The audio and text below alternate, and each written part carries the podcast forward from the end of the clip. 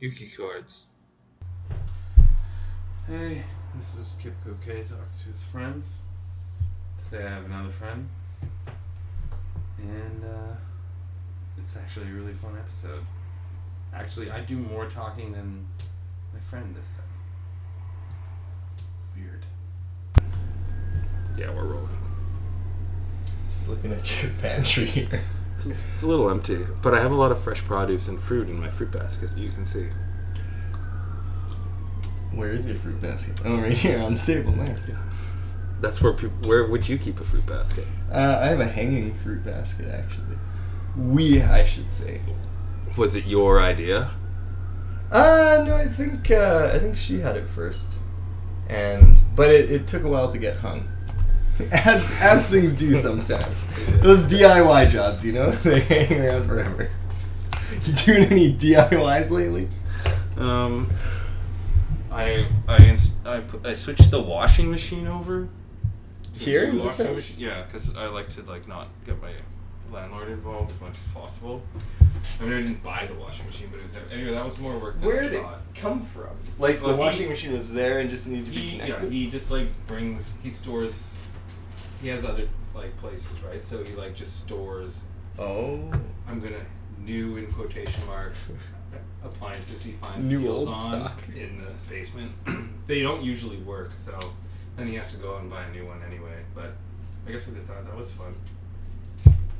But So how did it go?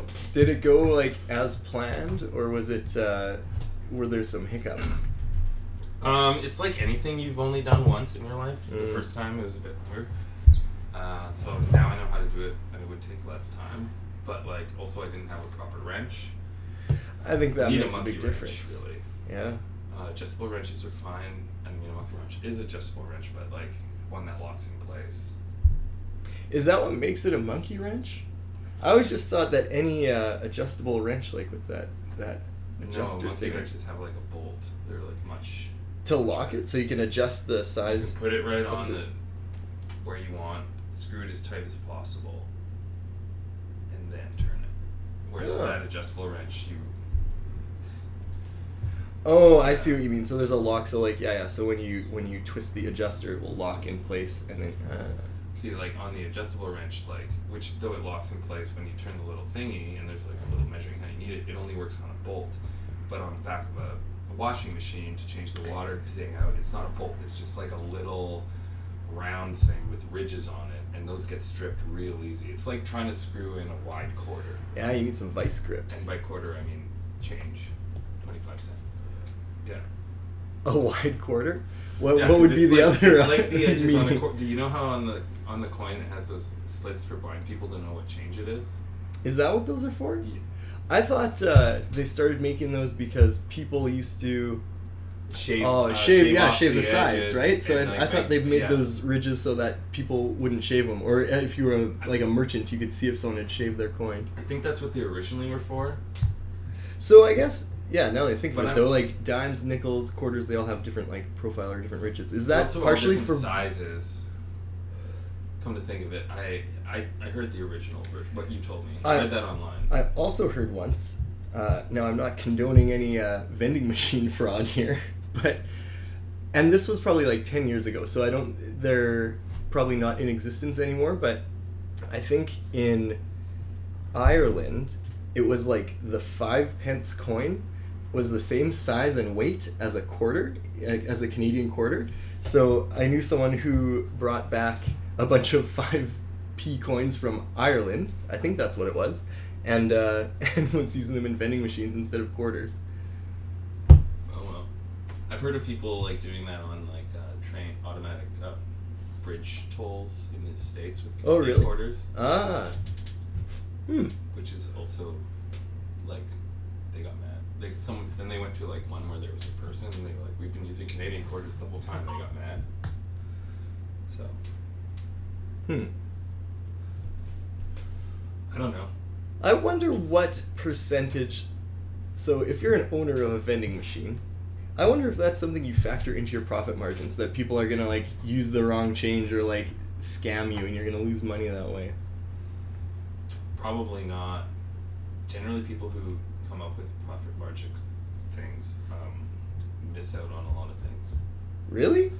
Well, like everywhere I've ever worked, they always like will buy a cheaper product, not accounting labor into how much Yeah. this costs. I think that's uh, there are definitely some like bosses or managers I think that are or owners that are like short sighted in that way for sure. Almost all of them are short-sighted. They don't do accounting over three years. They do accounting over like two months. Ah, but see, I think this is now. I've got a follow up question for this one, but like, I think that is a certain type of owner that does that. But I think there are also owners who are very uh, like shrewd and like long sighted as well. I think that's probably what I think most people would agree a quality that makes a good entrepreneur is that it's important to be able to see the short term profits, but also like long term and like things like uh, if I if I get a cheaper product here, is that going to affect like word of mouth or like my retention of clients and stuff like that? So I agree. I think a lot of people don't think about that. But do you think that the type of boss or, or owner that you're talking about is in a particular industry?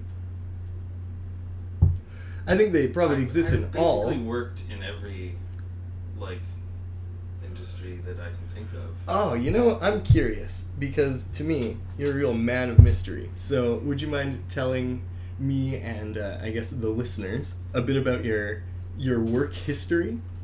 Uh,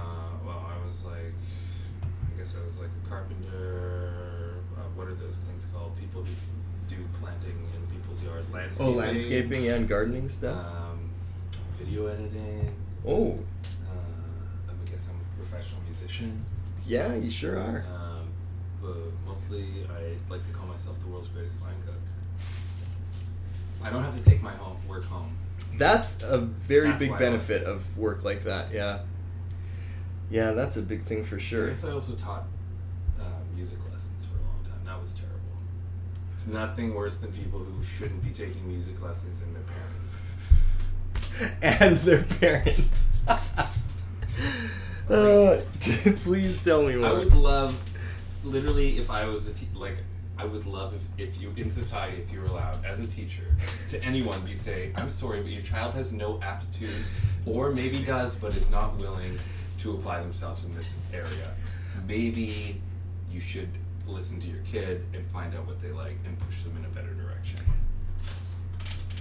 Do you think you couldn't say that as a music teacher? If you were like a guitar teacher, do you think you could be like, uh, listen, Mrs. Jones, uh, little Timmy here, We had a lot of he's things really going not. on though uh, Mrs. Jones. So Oh. that in that say in that situation, I was allowed to, um, and that was a joke. Uh, anyway, go ahead. I have a story related to that that I think I'm not gonna tell. Okay. It's not. It's not about me, but it's about someone I know. um, so, you were able to say this to Timmy, like, listen, buddy, you're not cut out for the guitar. Were you teaching guitar or piano? Or were you teaching? Guitar, yeah. Yeah. Yeah, I have a friend who taught drums. I think you know him, and uh, I think he's been on the show. I, I think maybe he's been a guest of yours, but he used to teach drums, and he said like I think this is probably true of any teaching really, but like he said like sometimes it was awesome when I would get like a twelve year old and he would just come sit down and just be like and just like play awesome stuff because he was like super into it, and then he said like some kids were just like no rhythm, no beat, and like super awkward. And it was like, how do you tell their parents like? And I guess you're like the business owner of the music school doesn't want you to be like, hey, your kid should stop taking drum lessons. No, see, that, also, I, I when I was teaching, Yeah. I, I was a subcontractor from the music school that shall not be named. Oh, They the same like, one, yeah. Um, not not the same one, different one. Oh, just like Another one that making shall a remain lot more unnamed. money than I was per lesson. Let's just say that, and uh, you shouldn't take your kids to those places. Yeah, If you are in the know of someone who knows how to do something, pay someone privately on the side. Anyway, but they tried to fire me because like there was a winter storm and the bus just didn't come, and I had to take the bus to get to work. mm. So I'm like 20 minutes late, whatever, and then like they sent the kid away to like hide while they lectured me. And then like I got it, and I was like, but I can see the kid is over there. Like could have got like a ten minute lesson, and then like refunded anyway. Like you're just being they're weird adults. Yeah, yeah, yeah. They're Like, like I mean, if, if he's here to be taught, like, let me teach him a little bit and like lecture me later. Office Yeah. people are really weird. That's what I've learned in my life. Um, I've never worked like, in an office. Well, like their jobs are just like responding to emails and like doing paperwork, and they like, and they they they act like children with some kind of power because they're sad. I don't know what it is, but they odd me out. And I anyway, I like working with my hands. I like doing something productive actually that I can see I did something. But Yeah. anyway, the point of the story was. They tried to fire me, but then they looked at my numbers, and I had the highest um, rate of students staying Oh. on Oh yeah, yeah. because I didn't follow their lesson plan, which sucked. Because no kid who plays Guitar Hero wants to learn row, row, row your boat. Yeah, yeah. On the on the sixth string, or I mean on the first string, the E string and the B string, and like pluck it boringly. So I Yeah. was like, hey, here's like this really easy Tom Petty song. Learn the chords. It's two chords. This will help you learn how to move from a G to a D. I and gave someone the same the advice. guitar. yeah. I think it's, it's something to be said for being interested in what you're learning, for sure. Whether it's on a musical instrument or like any uh, any other situation, and and working with your hands and has, being able to see that finished product, I think is really motivating. It's satisfying and motivating. I think. Well, it's nice to know you did something, or also the muscle memory, like, cause Yeah. especially when learning instruments or even like building something, or you like, you start off and you're like, ah, I screwed up, I screwed, and all of a sudden you're not screwing up. Yeah. All of a sudden your body just does it. and I think there's like a level of uh, like efficiency, I guess, that comes out of that, or like, well, I guess through repetition, your body learns probably the best way to be most efficient, or like most comfortable, I guess, whatever the best thing is for that scenario. And sometimes it's not the same for every person. True. Like I have a specific way that I play instruments, or that I cook food, or that I build that I figured out on the side as with the help of the tricks that people taught me. Yeah, yeah, for sure. I think there's a lot to be said for learning from uh, a variety of people too. Like I'm sure you were a great guitar teacher for uh, these Guitar Hero kids. No, I was but terrible. At it. but I think so. Like if they're learning from you, like and a friend of theirs, like and someone else, I think that creates uh, like a much richer experience. And I, no, no, pardon, having someone to learn with is a huge benefit. yeah, for sure. like especially like something like say you want to learn a language it's really hard to learn a language without someone to talk to I was thinking this earlier today. yeah it's also easier to play guitar if you got a jam buddy Yeah, I think because I, well, I have some ideas why, but why do you think it's easier? I totally agree. um maybe easier is the wrong word but it's it's more it's i don't know it's well for languages certainly it's easier because like a huge especially if someone knows a bit more than you because a huge part of language is in written down it's not in textbooks Oh, definitely not. it's uh, oral tradition. Um, Yeah. And also guitar, music instruments are like that a lot too. But like the enthusiasm of sharing something with someone, an experience with someone, makes everything better. As much of a loner as I am, like I don't have any exciting stories about how I sat at home and read a book. I don't tell people those stories. Know, Sometimes I'm I like- do. well, I mean, if they ask me what I did, but like, if someone's like, if I have an exciting story, it's like you wouldn't put like if it comes up Yeah, a yeah. conversation like me and Matt, we were like we were out there like we went on a canoe trip and we were like let's build a raft and like we started building a raft and like or I don't know this actually happened and then the raft sunk and but we swam so it was fine. Don't but, know, like, you had a good time building it. but like, I wouldn't just build a raft for myself when I didn't need one because there was a perfectly usable boat right there. You know. Yeah, yeah, yeah. I think there's like having someone else with you uh, in language and music and building rafts. I think that it. I think it's a combination of things, and like, there's certainly like a confluence of creativity that's useful. But I think also like just having someone else there to kind of motivate you. Where I might like start with an idea and be like, oh yeah, and like tinker with it for a bit, and then be like, eh, not worth it. If there's another person with me, they'll be like, oh yeah, no, like keep doing this or like try this and like and and those extra ideas and stuff. I think are I don't know. Is that what people call synergy? Synergy is two things joined together to make a, something whole. Maybe I don't know. I don't Or know. two things working together. That's what it is. I think for a greater good Yeah, or a greater cause. Maybe good isn't the right thing. yeah, Or like un- a like cause. building a raft or uh, having a jam. Mm-hmm. It's funny, like I, my last album, which I wouldn't have made at all if I hadn't just ran into someone, talked to them a couple times, and then being like, "Hey, you should record an album with me. I'll do it for you." I mean, it costs money, but like not that much. And I was like, "Okay," wouldn't have done it.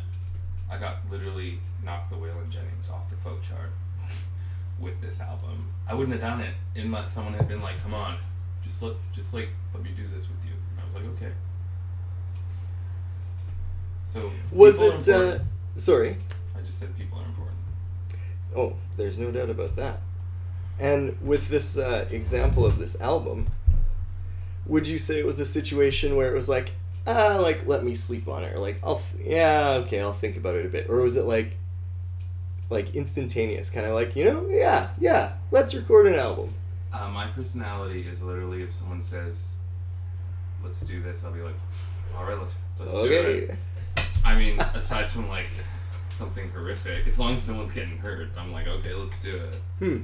Like I'll just try anything, and if you can always just say no halfway through, or a quarter, or like two minutes into it, and be like, I changed my mind. You can always change your mind. I guess that's true. If something as benign as, hey, you want to record an album? Yeah, that's true. Fiddle around a bit if it's not working out. Eh. If I run out of cash, whatever. Hmm. Like all like people make all these like excuses for not achieving like really simple goals. All you have to do is say yes to the right person who like I'm not even gonna say lights a fire under you, who just like kind of like bothers you here and there, and you're like just having a mild obligation to society and being like, well, I promised them. Yeah, yeah. So you said earlier, like, people are important. And I really agree. And I think something I've recognized recently is that uh, the group of friends that I have are all, like, really supportive people and, like, really open and, and friendly and, like, giving and outgoing and stuff. And I think that maybe this relates to uh, people being weird in offices too. But I think that like the the and this is also probably an observation I think a lot of other people have made, but I think the people that you surround yourself with make such a huge difference in like who who I am as a person or like risks that I'm willing to take Mm-hmm. or uh, projects that I'm willing to try because of encouragement from people around me who are like this person who said let's record an album or people who are like oh let's uh, I don't know let's build a sauna something like that like and so yeah it's definitely it's motivation and people are important in that I like that you said sauna properly. I consciously thought about it Um, I agree with you wholeheartedly. Actually, there's some. It's like you literally become when you spend time subconsciously.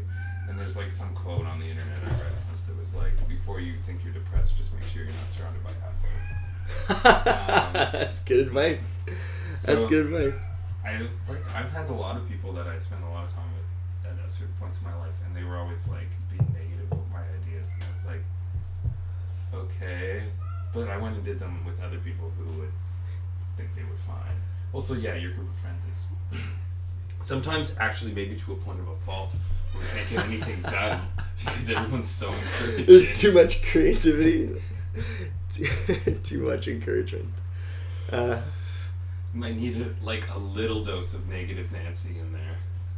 Yeah, that's true. I think you know what. critical. I think I think there's a time and a place for like, and I think the thing is, it's not even negativity necessarily. It's it's like c- criticism in a constructive way, or like a reality check of sorts. And I think things like that. Uh, uh, although they can rein in optimism, I guess, I think uh, I think they're not necessarily a negative thing. I think they can exist in a positive way. Well, you've ever have you like hey, here's a weird example of like the difference between certain people or like or, or not certain people, but I mean like qualities, of, ways of thinking maybe. Um, So you're in a car with your negative friend and you get a flat tire and then like everything. Then there's like they start steamrolling or snowballing or whatever. Snowballing's the term.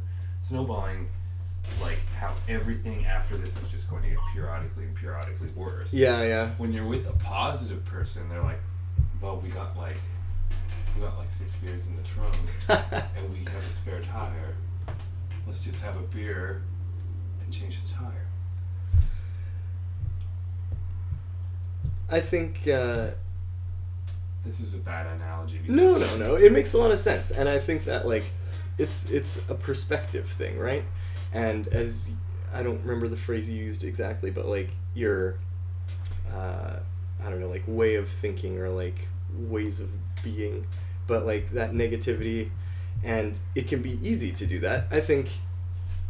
I don't know. I think like society in a way kind of encourages that attitude, but if you have a, a if you take a different view on it, I think, and you know, yeah, we got beers in the trunk. It's been a while since I changed the tire. We got time, you know, no big deal. And so, I think it's that sort of attitude that is kind of like what helps people grow from those experiences. And I think it's a conscious decision in some situations. Like I can choose to be in a situation and be like, ah, this is terrible. Like, ah, this has ruined my day. Blah blah, blah and snowball from there. Uh, but like, what good is that gonna do me? It's not gonna. It's not gonna make my day any better. It's not gonna fix my flat tire.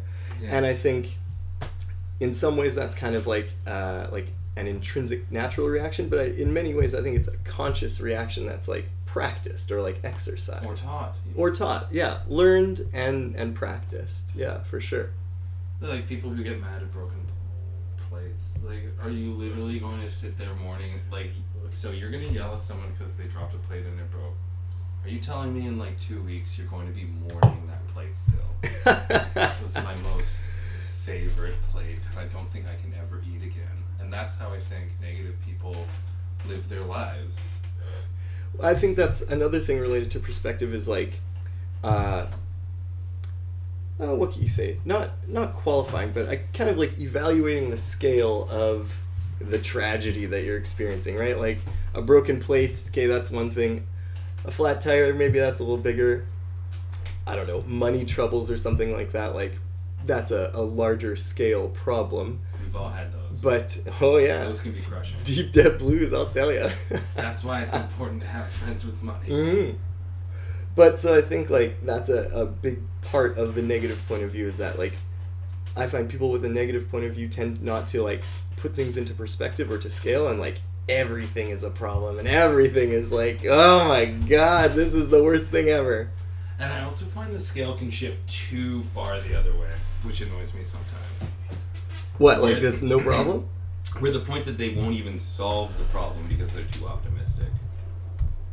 Well yeah, but that's uh Maybe optimism isn't even the right word when they're just blind to reality. yeah that's like avoidance. Yeah. That's a whole That's other neg- thing. Another negative. There's actually all right. We all learned about the circle. You go too far to the left, you're right, and then you're back at the start. Whatever. Oh I don't know about this circle. What's the circle? Well, like extreme capitalism is essentially communism, and Oh, yeah, extreme yeah. communism is essentially Yeah. capitalism or something like Hmm. that. I don't know. I mostly just take people at face value. Yeah. I you know, I think I've found that uh, this thought's probably gonna sound pretty pretentious or arrogant, I think. Yeah. But I think I've Okay. something I've realized related to like surrounding oneself with positive people or like supportive people.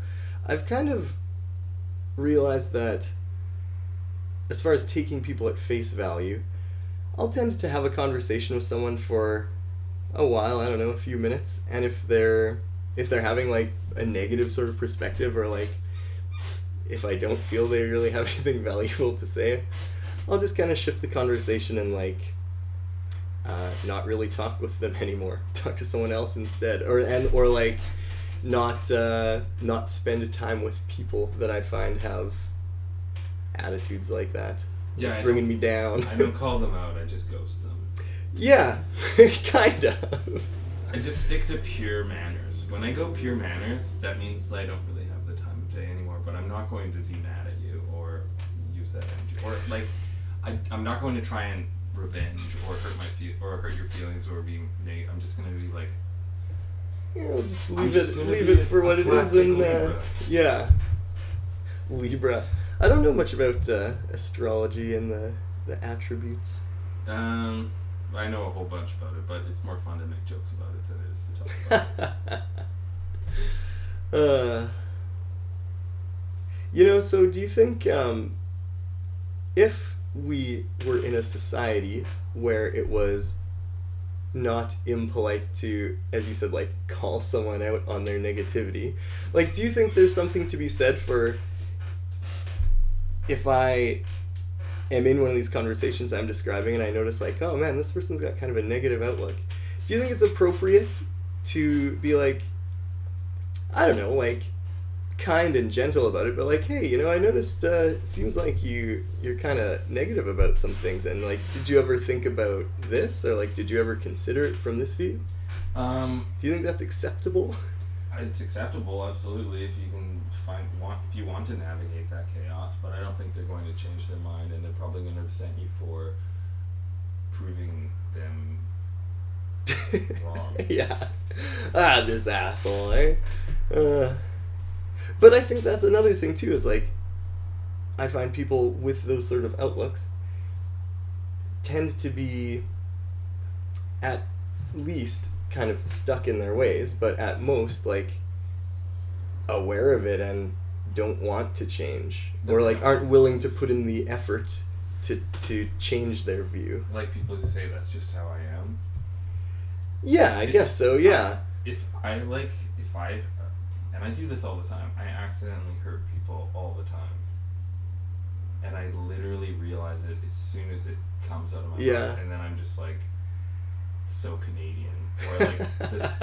The stories are flying. Oh, sorry. and like I shouldn't have said that and like but also I have like the reason I'm like it's some I'm consuming so much social media all the time. I love social media. I'm consuming all sorts of media, movies like songs, everything. So sometimes things pop into my brain and I'll say things to someone I'm talking to because it relates to subject matter and it wasn't my thought Oh it's yeah. something I consumed Yeah, that yeah. day or two days before. And I'm not excusing myself. That's why I apologize. Right. But your thoughts aren't always your own. So sometimes you have to be Yeah. very careful about what pops in your brain because sometimes it literally is just a synapse firing yeah. to remind you of like it's a connection. Like word, like I say this, you say that.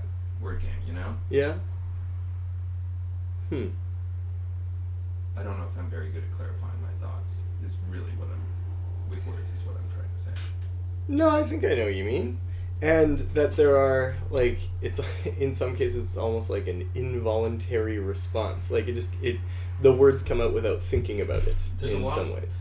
Like like saying sorry when you bump Yeah, yeah. I'm not really sorry half the time. It Yeah. just happened to like, but that's like. That's I got in the habit of saying like, "Oh, like, uh, excuse me," or like, "Pardon me," I. You because know, you're right. I'm not sorry, really. you know who I actually, because my family, we always said like when someone like, like didn't hear you, I or like if you if they didn't hear you, they'd say what, Oh yeah. and like and then like I'm a kid and I'm hanging out with Rajfur and like Rajfur always said pardon. Oh yes, his parents taught him well. Yeah. So Pardon I, me? I, and when I was a kid, I was like, who is this uber polite? like, what is he English? Turns What is he having tea with the queen? He kind of was. he does have a lot of. He's like literally second generation Englishman. Yeah. Um, so- Ironside. So I was like, um, this is stupid. When I was a kid, like, why can't you be like my Nevada family? Came up and just Is that where your family's from? well, like ages ago. Well, one side. Okay, part like ages ago, it came up from Nevada. The others like, were still British hanging out in Finland in their saunas. Yeah, in their saunas. right. But like, And then all of a sudden, like this year or like two years ago, I just say, started saying pardon. I was like, Matt is much more respectful than I am. I'm gonna say pardon well.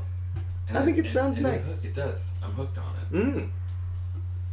It's classy. But pardon is classy. But if you say pardon me, then you're being an asshole. Well, if you say it with the accent, Yeah. then you're oh, pardon me. just in a regular conversation. Pardon me. Uh, Yeah, British people really perfected the kiss on the mouth, stab in the back things. Like I said, good day, good day. kiss what? Kiss on the mouth, stab in the back. Yeah, I've never heard that. uh, it's from a Russian novel. I stole it, Dostoevsky.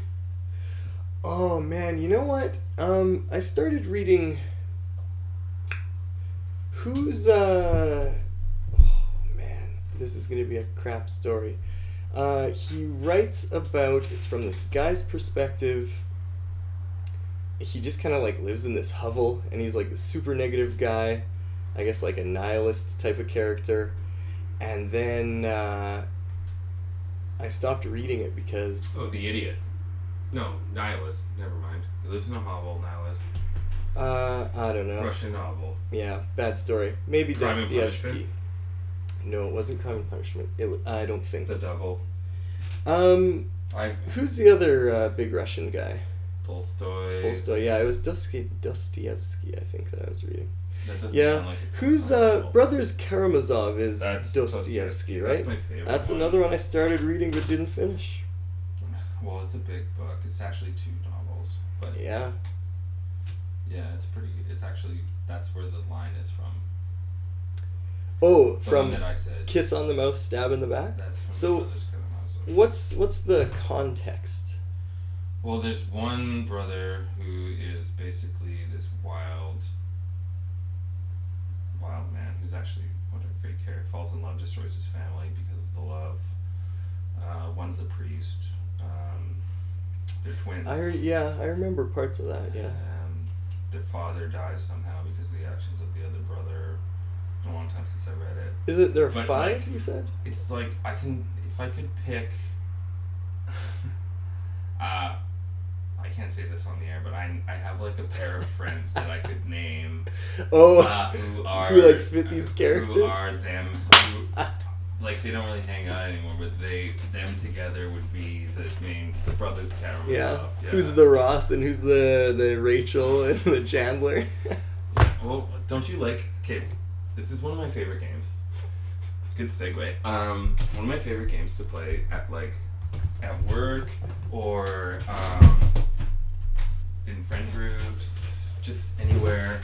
Um, if this situate, like say we're like five people hanging out at Yeah, the yeah. beach, or like five people at work who work together consistently, five to five days a week, whatever. If this were a movie, who which characters would play us? yeah. Okay. It's like my favorite game ever. Like which celebrity would play you, but specifically to the situation relating to other characters, like the other Oh people. yeah, yeah, right? yeah. It can't just be one character for a movie. You It's got to be like, an interconnected look like. cast. Yeah, like a a, a, ca- an ensemble cast. as Right, right. Is it only movies or is it like other literature and stuff as well? I've, well, the problem with I playing it with literature is a lot of people don't actually read books, and if they do, it's Yeah, yeah, yeah. or something. Um, but like, I guess if you're hanging about with a bunch of like woke girls, you could say like, which Emily Bronte character are you? But like, I've never read any Emily Bronte. well, the Brontes are good. Charlotte Bronte is that the other? Is there a third There's one? How three many? sisters, and then the brother. Oh, who's the brother? Um, I don't know his name. No one cares. Mm. He would He was a writer as well, though. Uh, no, but he used to come up with the scheme of the towns. For Oh, so like they- for their settings. He would like, this is how the town is shaped, like, and then they would write it and describe it. Oh, that's pretty cool. So they, were, I think they were just like, maybe they. It seemed like that they had a nice family um, thing, and or maybe their father just wanted everyone to be writing books or something. I'll bet you they said, "Pardon me." Pardon me. Well, they were. You know, that's an interesting thing because that would have been like 19th century, right? 1800s. uh, the Gothic era. I don't know when that was by days. I think it's interesting to consider that their I guess like were societies and probably still are where it's where there are wealthy classes where basically like your kids don't go to school they have all private tutors who come to the family estate and tutor them and then you just have them like become music and literature prodigies and stuff and have a family of four kids that all write novels I guess so, and play the piano and like do these weird dances and also know how to sew.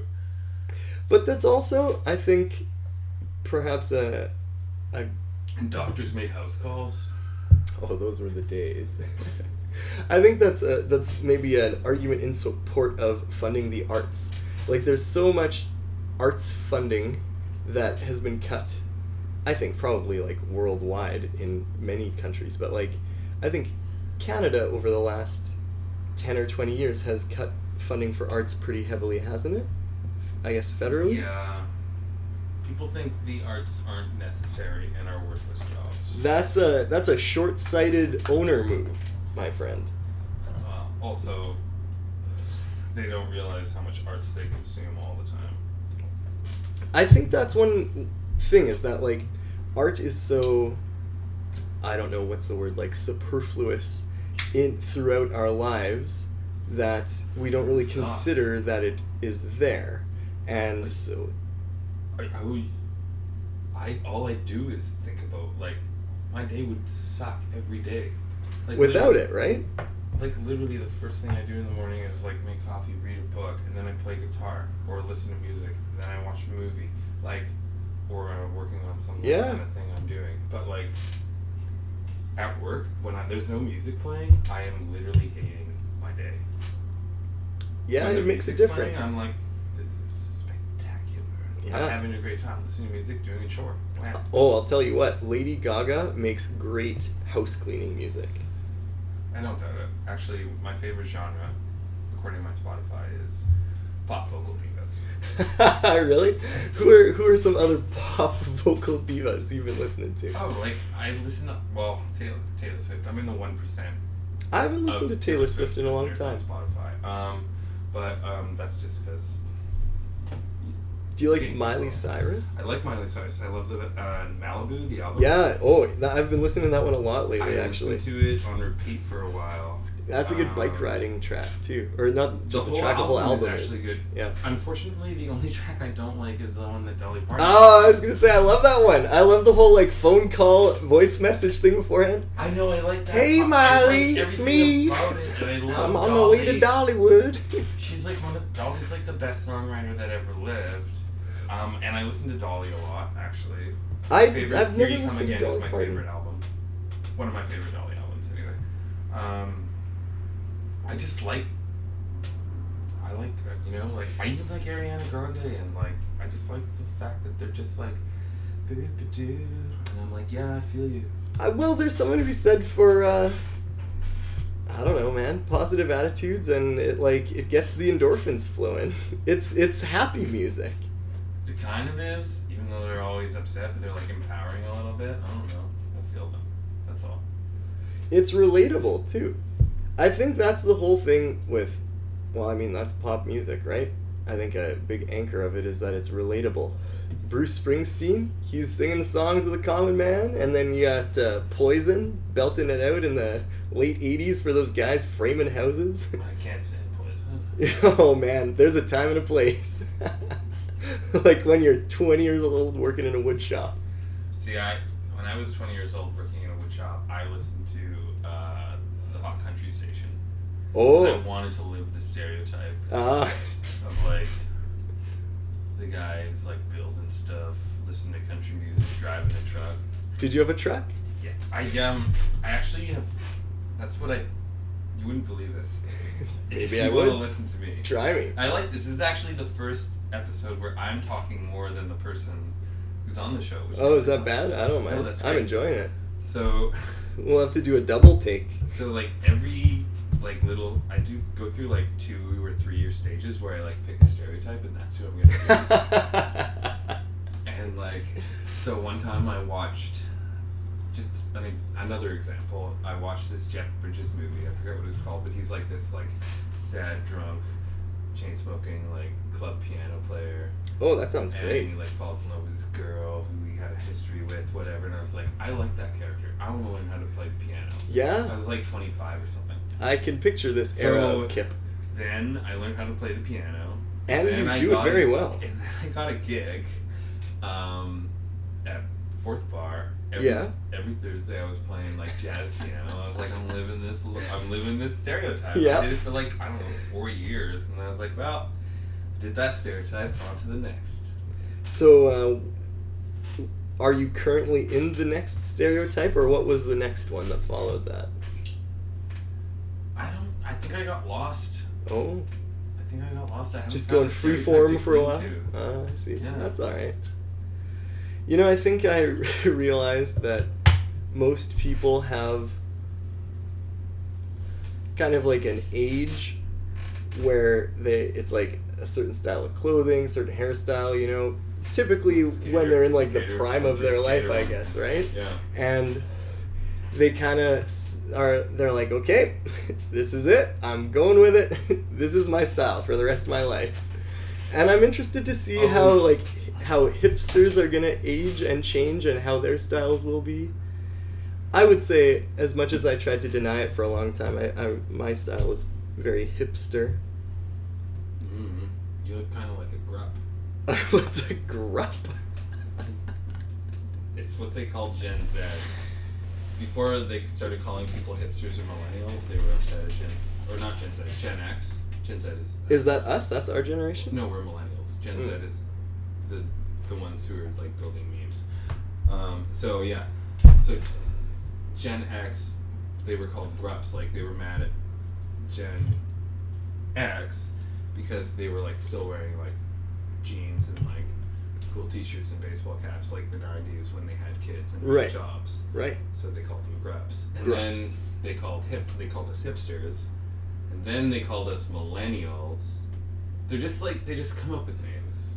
You know, it doesn't really. all of those names were for the same generation you're saying Um, no. No. Grups are Gen X. Okay, so the grups were calling the hipsters hipsters. Now the grups are calling No. us millennials. Yeah. I need a Oh, map. now, for no, no. Now we're friends with. Now we're friends. We're friends. The millennials Oh, are friends with the grups. Oh yeah, and we're we're, Hipsters- we're bonding together anymore. against the baby boomers. People don't even stop talk about hipsters anymore. Like hipster is gone. Oh, it's mainstream now. It's just. It doesn't matter. I don't even. All I know is like, if you're an adult, I'm gonna treat you like an adult. I don't mean this in like. I'm gonna. What do you mean? I mean that if you're an adult, you're an adult, and I'll talk to you like an adult, and that's it. I don't really care. Yeah, I don't care. Once you're over 25, you're an adult, It's all the same. and anything from 25 to death, you're an adult. No judgment. No judgment. I'm sure as hell gonna judge you if you're younger than 25, though. What are these kids doing? Yeah, I remember back when I was their age. Back when I was their age, I had to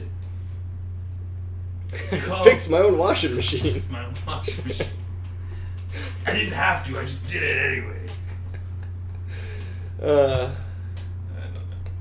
So speaking of complaints about generations, you mentioned fixing your washing machine earlier. You've had a lot of different uh, vocations or areas of employment, so I would assume that you're a, a fairly handy man. We know you can cook, you can do some uh, DIY housework, maintenance kind of stuff.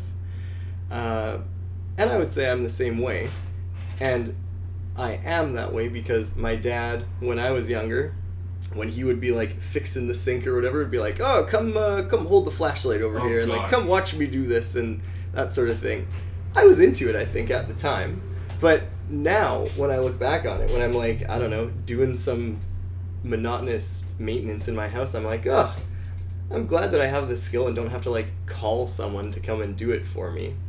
And I think that the younger generations, Oh Perhaps God, haven't- oh yeah, I said it. I, I brought that out. I think that some of the people, not all, but I think a lot of people in the younger generations maybe didn't have the dad who was telling them like hold this flashlight and watch and and this is how this tool works kind of thing and so that like that learning and that knowledge maybe kind of didn't get passed on in the same way to people younger than us the way that it did to us from our parents or from mentors or people that we knew you know that kind of thing I hated holding the flashlight. really why Because it was literally like get yelled at for not holding the flashlight right. you just got to get the right angle Yeah, but I get bored. Um, and also, I think our friend would say the same thing. also my my father particularly in this example didn't know how to do anything properly. That makes place. a difference too. So I was holding the flashlight for someone who would just screw everything up. what for are like you doing? Three you hours. putz? yeah. And then would he have to like eventually call a plumber or something to fix it? And then like the worst part is eventually I learned how to do these things on my own. Yeah. And then he'd try and come and correct me and be like, "This is actually what I'm getting paid to do at work, eight hours a day." Yeah, yeah. And he'd be like, "No, I know better." I'm That's like, "I held the it." flashlight. I know you don't." also, now we can just Google and watch a video and then fix it. True. So that's a good point. While the gen- while the while the knowledge may not be passed on in the same way, it's still accessible, I guess. Actually, There's still tools available. it's really funny because we live in the age of information. Yeah. Like I used to carry a. This has happened on other. I bring this up all the time. I used to carry a dictionary in my backpack all the time. Like a, how big? Like, Like a, a concise dictionary? Oxford dictionary. Oh yeah. Like Oxford. hardcover though. Oxford. Hardcover. Yeah. I'm not a Webster's man. Ah, Merriam. I want that English spelling. Ah. Um, it's the true way to spell things. a purist. I'm a purist when it comes to. I bet you use semicolons all the time. Only when I need a long pause. Mm. Um, but so, what was I going at? I like. So are you used I to like carry to around know. a I like to know things. Yeah. So if I don't know something, I would look it up. Now we live in the age. So I still have this habit, but I have a phone. Yeah. So I just look it up. Everything I don't know, I look up immediately. Yeah. So I've turned into be this annoying person who knows the def- def- definition of things, Yeah. but isn't necessarily skilled at it. You know what I mean? Yeah. There's a difference. Like you know how it's done in theory, but couldn't necessarily do it, kind of thing. Yeah, like I can play the violin poorly. Yeah. I know how you're supposed to play it well, Yeah. but I can't do it. S- I mean, I can kind. I can do like the. Whatever. It doesn't matter. But I'm not going to tell someone how to do things. Is what I'm trying to get at. Even though I have read how you're supposed to do it, Yeah. doesn't mean I can help someone do it. And even if I know how to do something, I only know how to do it regarding me. Like, yeah. In I'm bringing this back as an example, like teaching guitar lessons. Like, so when you hold a guitar, I just have to have one right here. Well, like when you teach classical guitar, this happens to be classical guitar. You're supposed to not have your thumb up here, right? Right. Because this is how they taught you. But like, you can literally put your thumb wherever it's comfortable and play the guitar. This is good. Like you're, the whole point of everything is someone else. Well, this is why I love art.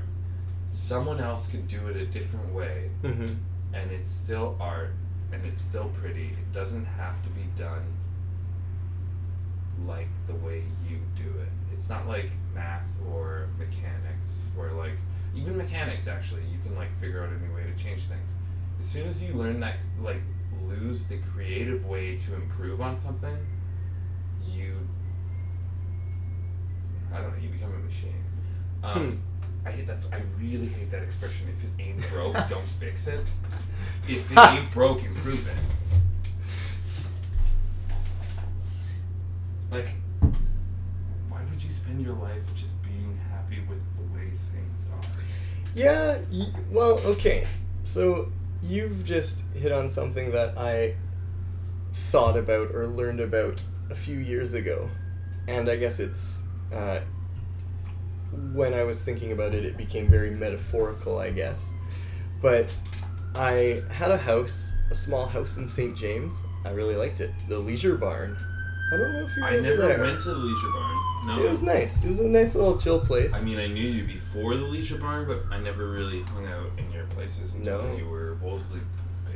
There were hammocks. I had, I had hammocks that hung on either side of the TV, so you could hang out in hammocks and watch some James Bond movies. Well, James Bond. Classic. Okay, I'm interrupting you. I have I have a story with James Bond that I shouldn't share, share on the radio, but go ahead. Oh, all right. We'll we'll save that one for later. I shall tell it after. Off tell your story. record. so uh, anyway, I had this house. I enjoyed it. I think I lived there for like four or five years. And then uh, I was getting ready to sell it, and I so I gave it a paint job outside and inside. I like I added a bunch of trim. I fixed all the stuff that was like not uh, you know it worked well enough, but wasn't enough of a bother for me to ever like fix or improve. And so in the span of like two or three weeks, I like totally improved this house, got it ready to sell, and then I was sitting there and I was like, huh, this is a really nice place. And for like the week that I lived there, after it was all totally fixed up, Mhm. it was so nice. And then I started thinking like, what a what a far-reaching metaphor that like so often in life we just are content with status quo, right? And sometimes we're unaware of areas that we could improve, but oftentimes we're aware of things like that we can identify that like, oh, I could do this better or I could change this, you know. But ah, too much work or I don't want to put in the effort or I don't have the time, whatever the excuse might be. And I thought it was an interesting uh, I don't know, epiphany for me, I guess, to, to have that like concrete example where I can like physically enjoy it and then take that away from it. And uh, I don't know if I would say I've really implemented that idea in my life that though like as far as improving things I know I can improve. One of my favorite things to say, and I don't remember where I read it, but almost dying changes nothing. Almost dying changes nothing. You don't think so? I feel like there are so many people who have like a, a near death experience and like, you know, it's life changing and they I don't know, change their outlook, change their habits. Oh no, that. They, they just do that to the outside world. Oh, that's very interesting. So what do you mean by that? I mean, I know people who almost dying change like have like acted like they've changed, but really, what they're doing is they found out that they can milk pity. Ah, interesting. So, could you give an example of like how how would someone pre- pretending that their life had changed or their outlook had changed? Uh, how would that milk pity? Well, they'll act like they're still like. Okay, so. I don't know if you're like me, but if I was down and out for the count for a little bit, maybe I have a, a pride issue. I don't know, but like I'm out. I I actually really don't like people's help unless. And this is probably to do with my upbringing. I think that it's going to come back to me later, like they're going to use it against me. Okay, yeah, or like expect something in return. But like maybe? some people don't really have a lot, like a huge like net around them, like like I do. So all of a sudden they they're like their life sort of falls apart, and then they like suddenly people are like because people generally want to help people. Like I believe all people. Most no, I believe. A lot of people are good and they want to help people. So they realize all of a sudden that when they're down and out, people are there for them Mm, and they keep the masquerade of being down and out up to get attention. yeah, I I understand what you mean now, definitely. And that's But I mean, if you're a strong individual, if you're down on and out of your luck, you, Tyson, I know are, so you're down and out.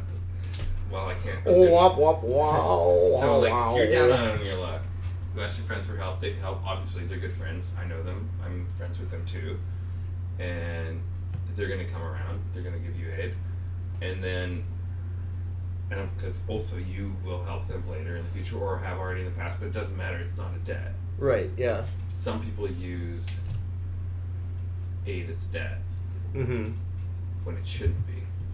yeah, I think that's an unfortunate uh, way to approach things.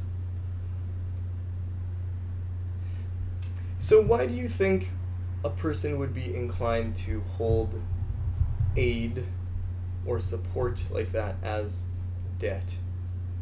like, Uh, what's what's the benefit to that person who was giving the? Well, the there is no benefit because all you garner is resentment.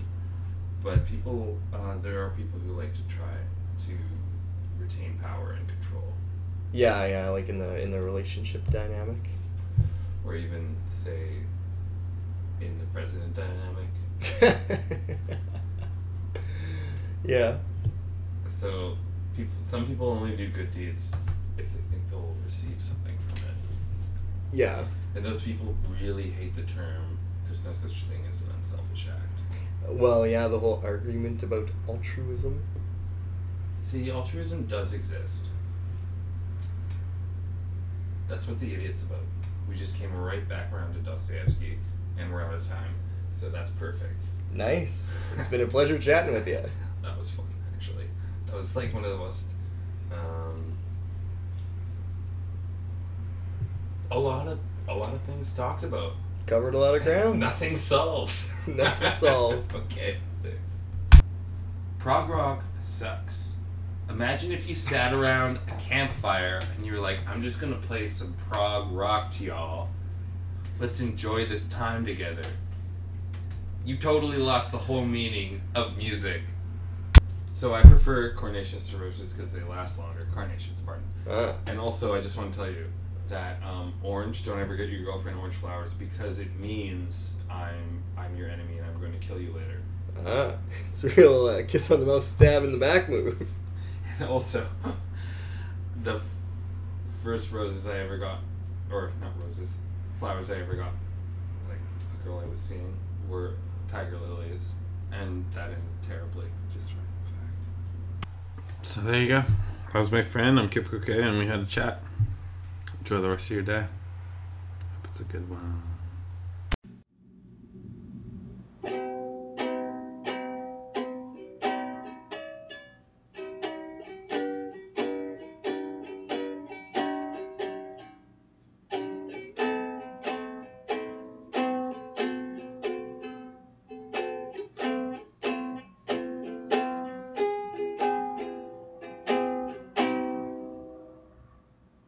towards